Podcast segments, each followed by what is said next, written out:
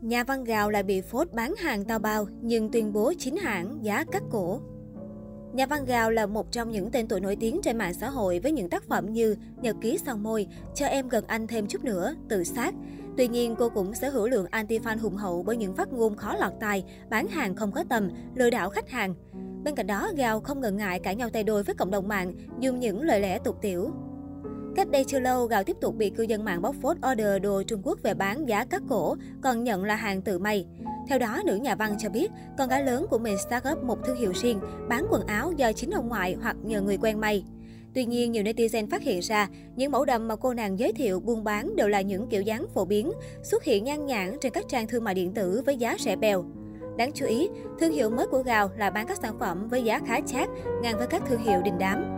Xong nhìn đi nhìn lại thì khi đặt hai mẫu váy cạnh nhau, kiểu dáng có phần na ná nhau, nhưng chất liệu màu sắc thì hoàn toàn khác, nên nhiều ý kiến vẫn cho rằng nữ tác giả chỉ lấy cảm hứng copy mẫu trên trang thương mại điện tử để may lại thành thương hiệu của mình mà thôi.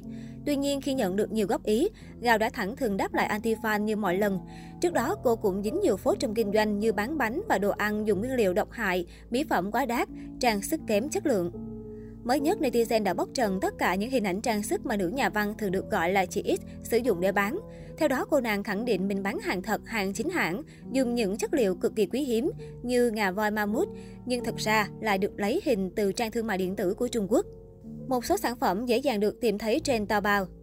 Cách đây chưa lâu, nhà văn gạo cũng gây xôn xao khi bị bêu rếu khắp Sài Gòn qua các tờ rơi đòi nợ. Do số lượng tờ rơi được rải cực kỳ lớn và thái độ sống và lối sống không được thiện cảm của nữ nhà văn, nên dân mạng ngày càng phản ứng tiêu cực. Cũng trong tháng 10 năm 2021, nhà văn gạo bị chị dâu tố cố tình quỵt khoản nợ 30 triệu. Cụ thể vào tối ngày 13 tháng 10, một tài khoản mạng xã hội tên RTG đã đăng tải bài viết cho biết chồng cô từng hợp tác Vũ Phương Thành để thiết kế công trình quán trà sữa có chuỗi chi nhánh ở thành phố Hồ Chí Minh. Người này thông tin, bắt đầu từ ngày 24 tháng 12 năm 2017, đơn vị thi công này đã dốc hết nhân lực để kịp tiến độ cho quán hoạt động trước và trong Tết. Công việc áp lực nhưng anh em trong đoàn đều rất cố gắng để sớm bàn giao cho phía nữ nhà văn, tuy nhiên lại không nhận được sự đền đáp xứng đáng.